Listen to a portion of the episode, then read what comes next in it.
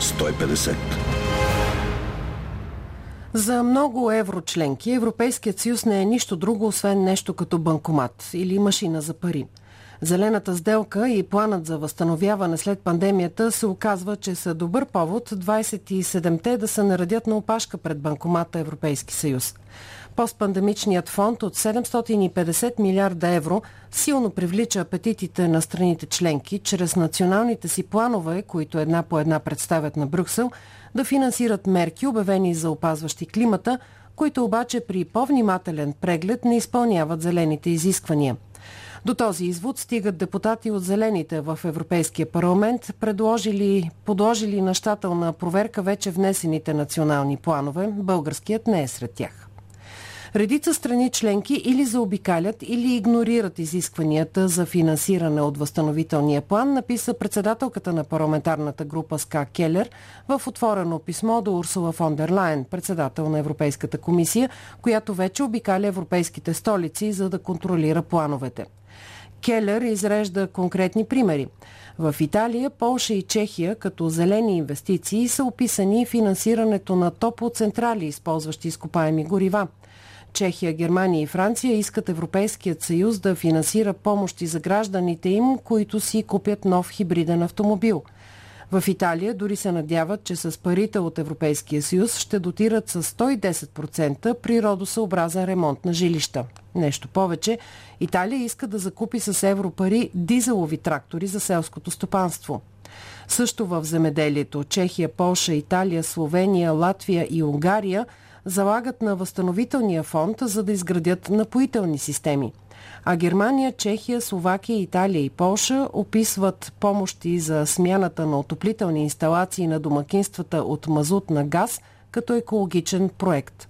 Това са все примери, които изреждат зелените в Европейския парламент в проверката си на вече внесените национални планове. Преди да стигнем до изброените проекти, разговорът ми с К. Келер започва обаче с въпроса дали възстановителният фонд със своя огромен ресурс и общ дълг за десетилетия напред е правилният инструмент за справяне с коронакризата. Ние смятаме, че фондът за възстановяване е наистина добър инструмент. Подкрепихме го в началото, подкрепяме го и сега, защото фондът е нашето общо усилие да решим един общ за всички ни проблем. Под една или друга форма всички сме жертви на коронакризата. Едни се заразиха, други починаха, трети загубиха работата си. А всички заедно трябва да се справим с негативните економически последици. Месеци наред економиката не работеше, няма економически ръст, доходите паднаха. Така че сега трябва да предприемем мерки. Важно е предвидените 750 милиарда евро да бъдат инвестирани за предвидените цели. Идеята не е да инвестираме парите в стари структури, а да обновим Европа, да постигнем климатичен неутралитет, да напредне дигитализацията. Това са дългосрочни, но изключително важни цели. И още нещо. Искаме да инвестираме средства в устойчиви проекти.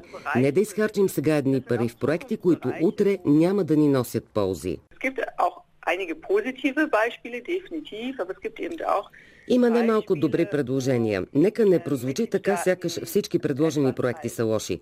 Но има и проекти в националните планове, които категорично не са екологични, а са представени за такива. Например, инвестиции в газова инфраструктура, т.е. в твърди горива, или в хибридни автомобили, които преди години може и да са били иновация, опазваща околната среда, но вече има много по-модерни технологии. Има електроавтомобили. Äh, има проекти за интензивно напояване на обработваемите площи.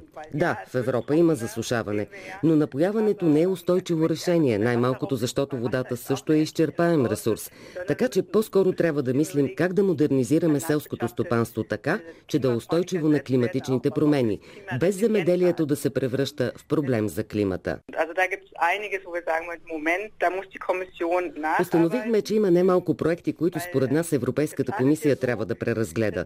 Знаете, националните държави внасят плановете си, комисията ги преглежда и дава препоръки и едва след това лидерите ги одобряват. Европейската комисия естествено има интерес фондът за възстановяване да заработи възможно най-скоро, без забавяне.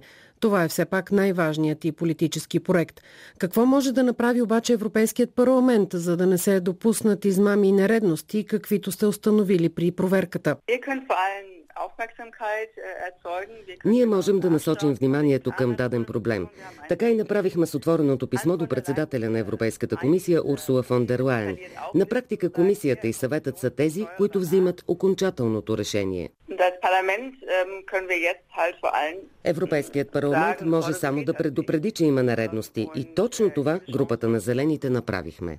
Вашата проверка изрежда конкретни примери за опит някои проекти да се представят за природосъобразни, за зелени, без да се изпълняват екологичните изисквания, заложени в плана за възстановяване.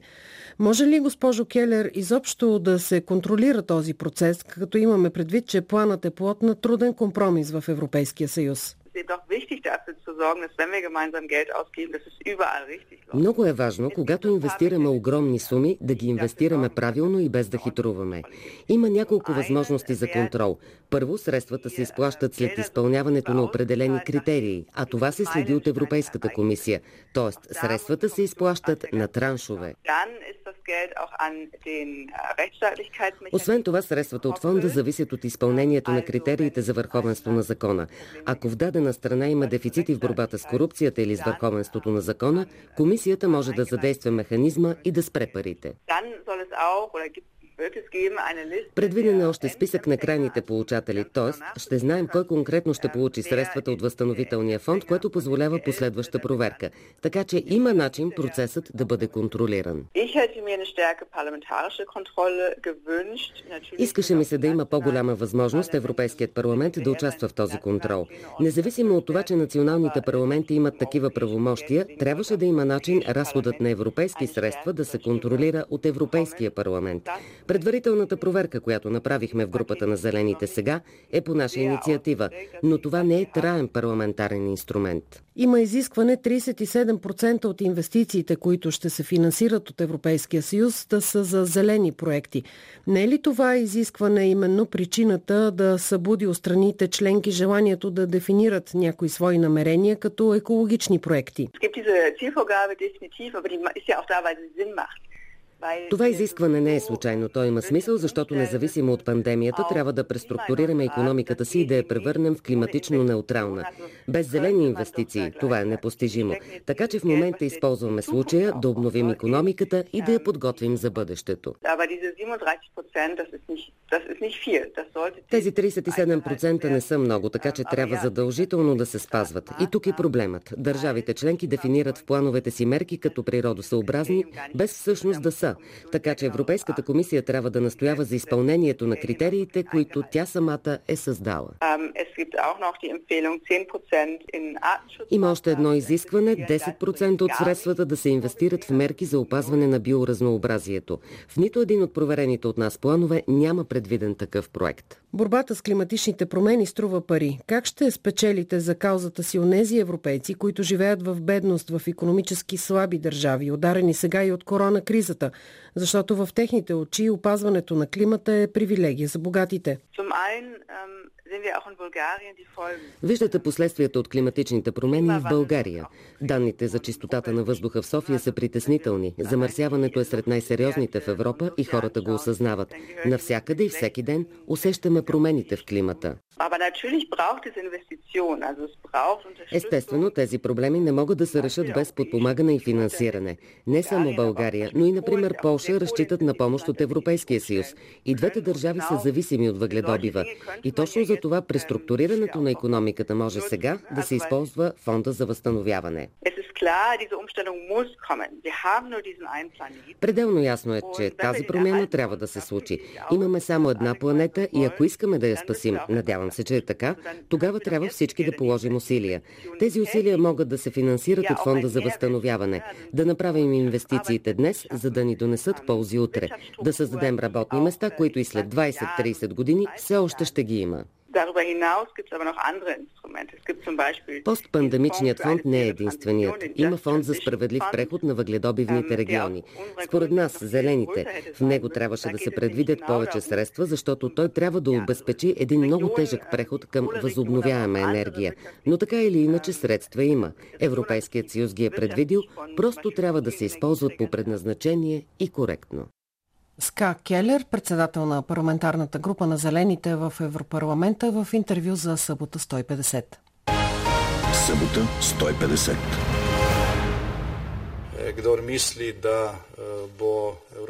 Който си мисли, че Европейският съюз с 27 различни държави след няколко години или десетилетия ще се превърне в врящо гърне и всички ще започнем да мислим еднакво един ден, то този човек има много идеалистична представа как се случват нещата реално. Думите, уважаеми слушатели, са на словенския премьер Янес Янша в първия ден от ротационното председателство на съвета на Европейския съюз.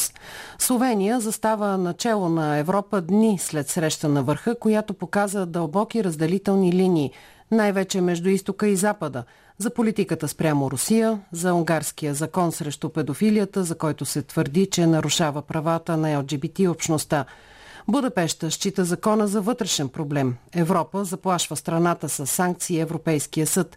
Унгарският премьер Виктор Орбан се опита да защити позицията си в Брюксел.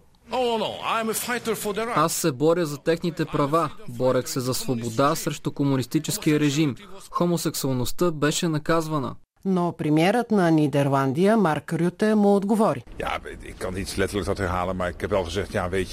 Не мога да го повторя дословно, но му казах, виж, Виктор, ако не ти харесва и не искаш да спазваш тези ценности, има альтернатива. Излез от Европейския съюз. Възстановяването от пандемията, фондът Следващо поколение Европейски съюз, Миграционният пакт, на срещата на върха в Брюксел дебатът по тези важни теми остана на заден план и фокусът се прехвърли върху ценностите – Председателят на Европейската комисия Урсула фон дер Лайен предупреди.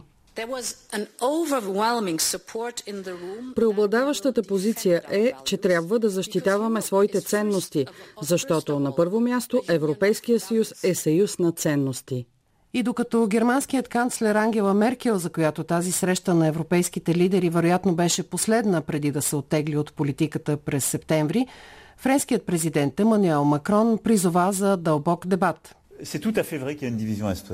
Абсолютно вярно е, че има разделение изток-запад. Напълно вярно е, че има държави, които не казаха нищо, а Словения и Полша дори подкрепиха Унгария.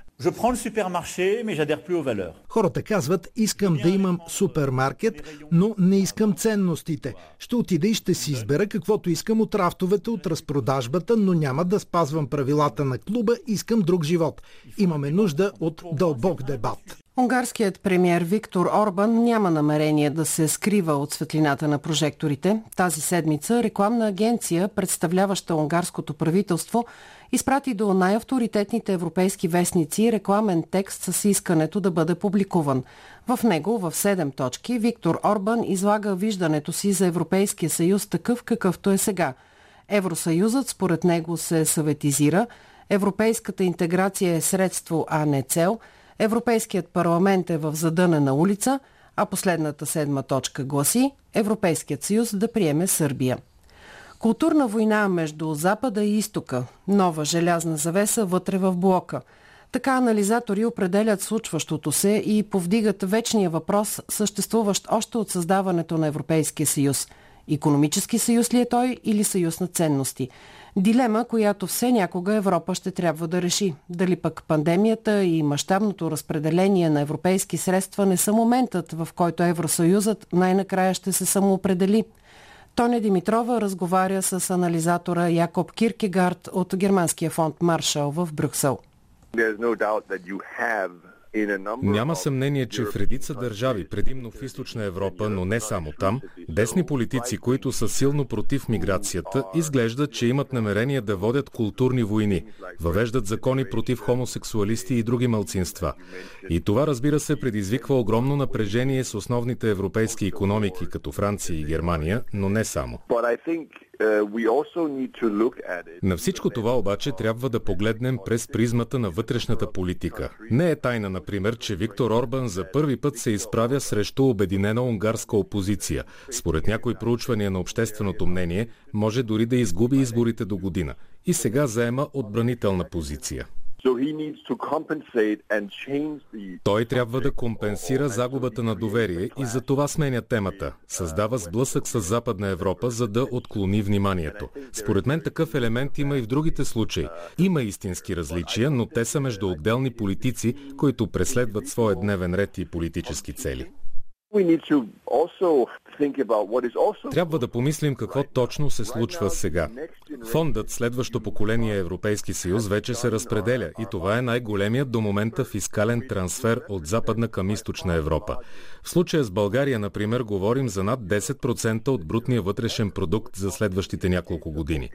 Идеята, че Европейският съюз се разпада от преднамерено публичните сблъсъци за ценности, според мен е грешна. Не е такъв случаят. Казвате, че Виктор Орбан е в отбранителна позиция, но може би за първи път станахме свидетели как един европейски лидер казва на една държава да напусне Европейския съюз. Имам предвид премиерът на Нидерландия Марк Рюте. Така че риториката става все по-остра и от двете страни. Причина ли са механизмът за върховенството на закона и разпределението на толкова много пари за разделението в Евросъюза? Залозите са големи. Всички осъзнават или поне би трябвало да разбират, че когато биват разпределени толкова много пари, това идва с някои условия. В този случай върховенството на закона и равнопоставеното отношение към мълцинствата. Ценности, на които държат именно страните, които дават най-много пари. Така че да, тези две неща вървят ръка за ръка. Това означава, разбира се, че държавите трябва да направят и много економически реформи. Но в този момент ключът е условието за спазване на върховенството на закона. В центъра на този казус е именно Унгария, защото има убеждение, че правото в Унгария е потъпквано от Виктор Орбан, който не се придържа напълно към демократичните правила на играта. Свобода на медиите, независима съдебна система и така нататък. Той по същество е авторитарен лидер и в Европейския съюз не може да има авторитарно правителство. Това искаше да каже Марк Рюте в контекста на правата на мълцинствата. Изказването му е израз на дълбоко възмущение, че Унгария върви по пътеката на недемократичното управление от доста години. Но Виктор Орбан печели все повече последователи, включително и сред европейските лидери. Първо беше право и справедливост в Полша. Словенският премьер Янас Янша също подкрепя възгледите му. Чешкият президент Милош Земан също зае страната на Унгария в дебата за ЛГБТ правата. И това са все държави от източна Европа, от бившия комунистически блок, където хората не смятат, че правата на ЛГБТ общността са на дневен ред. Защо подобни лидери намират добра почва именно в такива държави? Още веднъж това не е битка между Запада и Изтока, а битка водена от консервативните политически движения, които управляват в тези страни. Но те не представляват 100% от населението в нито една от тези държави. Управляващите партии в Унгария и Полша използват нарочно тези културни въпроси, защото искат да мобилизират избирателите си, привържениците им в провинциалните райони, срещу това, което приемат като заплаха към, цитирам, техния начин на живот. Това е част от политическата стратегия за спечелване на подкрепа у дома, като започнеш война с, цитирам, Запада, но това е и също така битка с големите градове, където хората не подкрепят подобни възгледи. Но ако това е стратегия, тогава не пада ли Западът именно в капана на такива политици? Виктор Орбан тази седмица изпрати до редица европейски вестници своето виждане за Европейския съюз, такъв какъвто е в момента. И доста европейски вестници отказаха да публикуват този текст. Не започват ли и те да нарушават свободата на словото, нещо в което обвиняват именно Виктор Орбан? Виктор Орбан Орбан, както и всеки друг, има право да изложи своите възгледи за Европейския съюз, но те трябва да са в рамките на основните ценности на блока и най-важната от тях е демокрацията. И тъй като Виктор Орбан не играе по демократичните правила, в което аз съм убеден, той трябва да понесе финансови санкции. Ако превърне Унгария в авторитарна държава, тогава тя не може да е член на Европейския съюз. Просто е. А за вестниците, те могат да избират дали да публикуват нещо или не. Винаги могат да откажат. Това е тяхно право като частни компании. Има елемент, който се отнася до свободата на словото. Могат да публикуват и читателите да си направят изводите. Всичко това отново насочва вниманието към стария дебат какво е Европейският съюз – економически съюз или съюз на ценности. Независимо до каква степен парите и вътрешната политика стоят зад риториката. Но може ли да имаме само економически съюз при условие, че се взема общ европейски дълг за финансиране на възстановяването от пандемията? Нещо, за което очевидно Виктор Орбан се бори. О, разбира се, краткият отговор е не може. Ясно е. Може да имаш економически съюз, който се отнася до свободната търговия, но не може той да включва драматични фискални трансфери между държавите членки, без да има общност, обединена от ценности. Защото държавите, които дават тези пари, няма да приемат това, а държавите, които приемат парите, ще трябва да изпълнят редица условия. Върховенство на закона, защита на малцинствата, борба срещу корупцията. За това няма съмнение и Виктор Орбан ще има проблеми с това през следващите месеци. В такъв случай в дългосрочен план тази битка между Запада и Изтока е загубена, защото източноевропейските държави имат нужда от тези европейски пари. В дългосрочен план държавите не само на изток и на запад, но и на юг, питайте гърците и кипърците, не могат да очакват да получат много пари от други хора и да не се придържат към набор от основни общи ценности. Това няма как да сработи. Но бих казал, че тази борба за малцинствата и върховенството на закона ще бъде загубена от Виктор Орбан, от право и справедливост в Полша и от премиера на Словения защото поляците, унгарците и словенците няма да приемат връщането на авторитарното управление, пълното подкопаване на законността и свободата на медиите. Няма да приемат това, защото това е истинската съветизация. Коментар на анализатора Якоб Киркегард от германския фонд Маршал.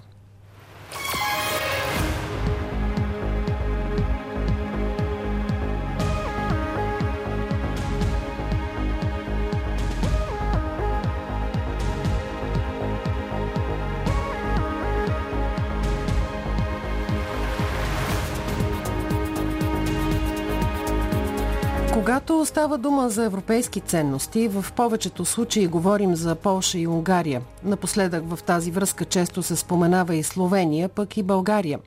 В следващите минути ще погледнем към една друга държава с много по-дълга демократична история, която обаче бавно, но все по-видимо се урбанизира – така в Австрия описват не много прикритите опити на консервативното правителство на Себастиан Курц да влияе върху медиите и правосъдната система.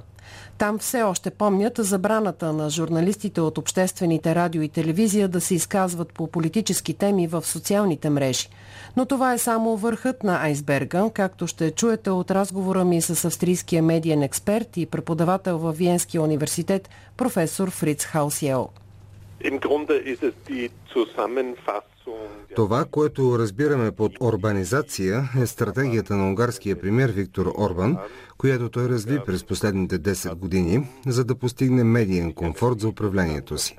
Един елемент от тази стратегия е придобиването на влиятелни медии от приближени на Орбан, които или промениха редакционната политика в услуга на правителството, или бяха закрити, както се случи с вестник НЕП Сабат Шак. За тази медийна в кавички услуга изданията се ползват от определени економически изгоди.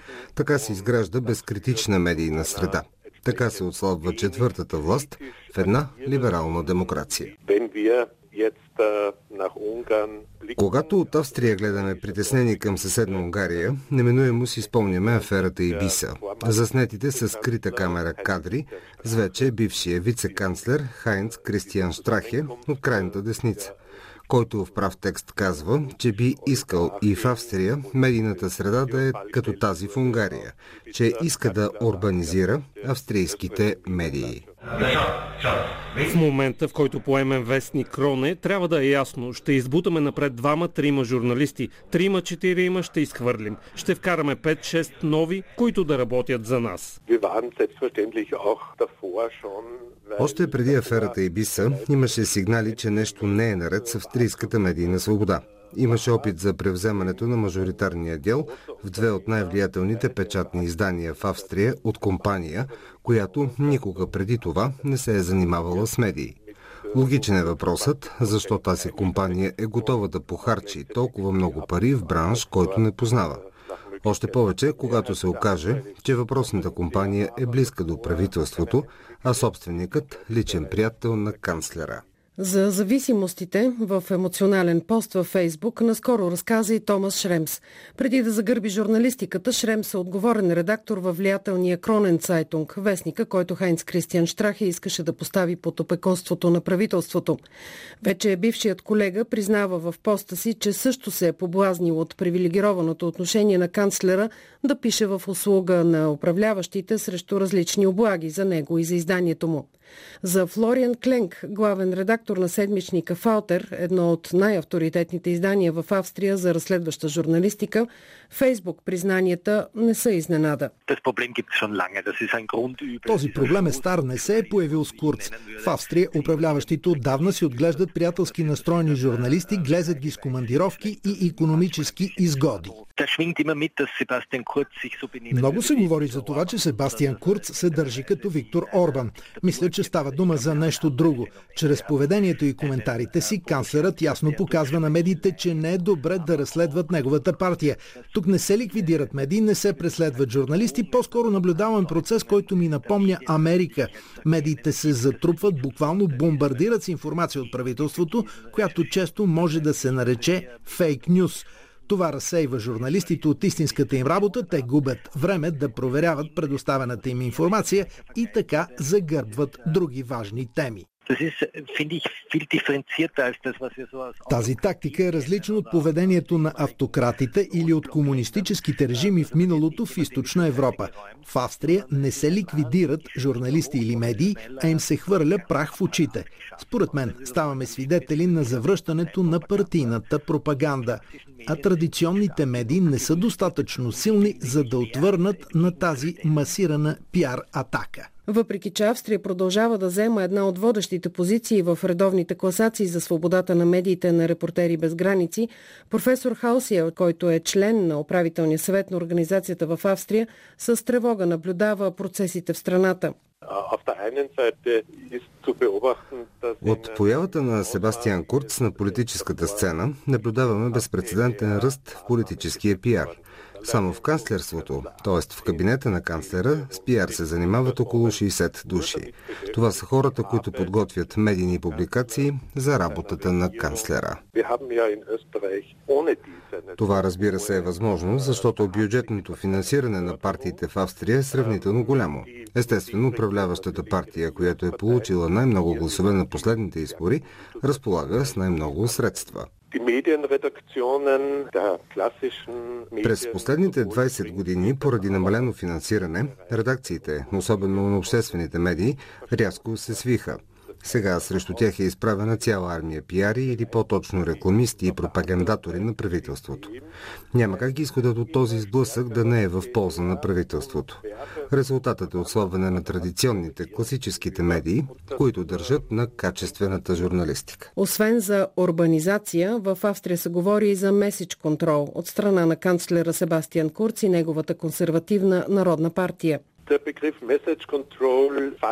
Понятието Message Control обхваща различни действия на правителството. Естествено, пиарите поддържат връзка с медиите, това им е работата. Проблемът е в мярката. В немалко случаи говорим за упражняване на натиск. А когато канцлерът лично вдигне телефона и се обади на някой главен редактор, тогава наистина нещо не е наред. Да не говорим за пресконференции, на които се отнемат думата на задаващите неудобни въпроси репортери, а в същото време министри дават пространни интервюта на отбрани журналисти. Освен всичко, управляващата партия си създаде собствени медии. Не, че е нелегитимно, но за мен като изследовател това е крачка назад в медийното развитие на една демокрация. Още повече, че тези партийни органи се занимават с очернящи кампании срещу критични към правителството журналисти. Особено чувствителна не само за австрийските медии е темата за държавната реклама, за приходите от обявления на държавните институции, казва професор Халсиел и обяснява. Особено по време на пандемията този феномен стана много видим. По време на пандемия трябва да има информационна кампания. Но въпросът е, успешна ли е тази скъпоплатена разяснителна кампания, когато се публикува в жълтата преса. За съжаление, правителството не дава такава информация и за това предполагам, че няма проучване на резултата от кампанията. Това е особено притеснително, като се имат предвид милионите евро, които се дават за разяснителни публикации. Тази есен правителството гласува рекламен и пиар бюджет в рамките на повече от 200 милиона евро за следващите 4 години. За съжаление, медийното законодателство не ни позволява да проверим дали чрез публикуването и съответно заплащането на реклами и обяви на държавни институции се хонорува послушание и се упражнява натиск върху медиите. Но такова е усещането ми. Само през първите три месеца от годината австрийското правителство е дало 9 милиона евро за реклама и пиар. Това е близо 300% повече в сравнение с миналата година. Флориан Кленк от Фаутер. Абсолютно разбираемо е, че правителството трябва да провежда информационна кампания по време на пандемия. Проблемът е в избора на медии, през които това да се случва. Публикациите са предимно жълтата преса и в партийни органи. Мога да говоря само за нашето издание. С идването на власт на канцлера Курц, договорът ни за държавна реклама беше прекратен. Това е знак, че се инвестират рекламни бюджети в онези медии, които са позитивно настроени към управляващите. Тази изкривена медийна среда затруднява ли разследващи журналисти като вас, господин Кленк? Напротив, улеснява ни, защото нашата позиция на сериозна медия, която работи с факти, изпъква още повече. През последните пет години успяхме да утроим тиража, което за печатна медия е истинско постижение. За мен това означава, че хората все пак търсят и изпитват нужда от качествена, критична и дистанцирана от властта журналистика. И въпреки това, жълтата преса в Австрия продължава да е много силна. Не на последно място, защото може да разчита на огромните рекламни бюджети на правителството, обяснява професор Хаусиел. Големият проблем сега вече е, че тези медии са изпаднали в огромна финансова зависимост от приходите от държавна реклама защото заради пандемията економиката изпитва трудности и разходите за реклама са първото перо, което компаниите съкръщават. В Австрия табулите са много влиятелни. Те са печелившите медии от пиар и рекламната тактика на правителството. Но в същото време наблюдаваме и един паралелен процес. Няколко изследвания на Галап по време на пандемията показаха, къде хората търсят достоверна информация в такива времена на изпитания. Отговорът е категоричен. Не в жълтата преса, не в социалните мрежи, а в ориентираните към качествена журналистика медии и на първо място в обществените медии. Професор Фриц Халсел от Виенския университет пред събота 150.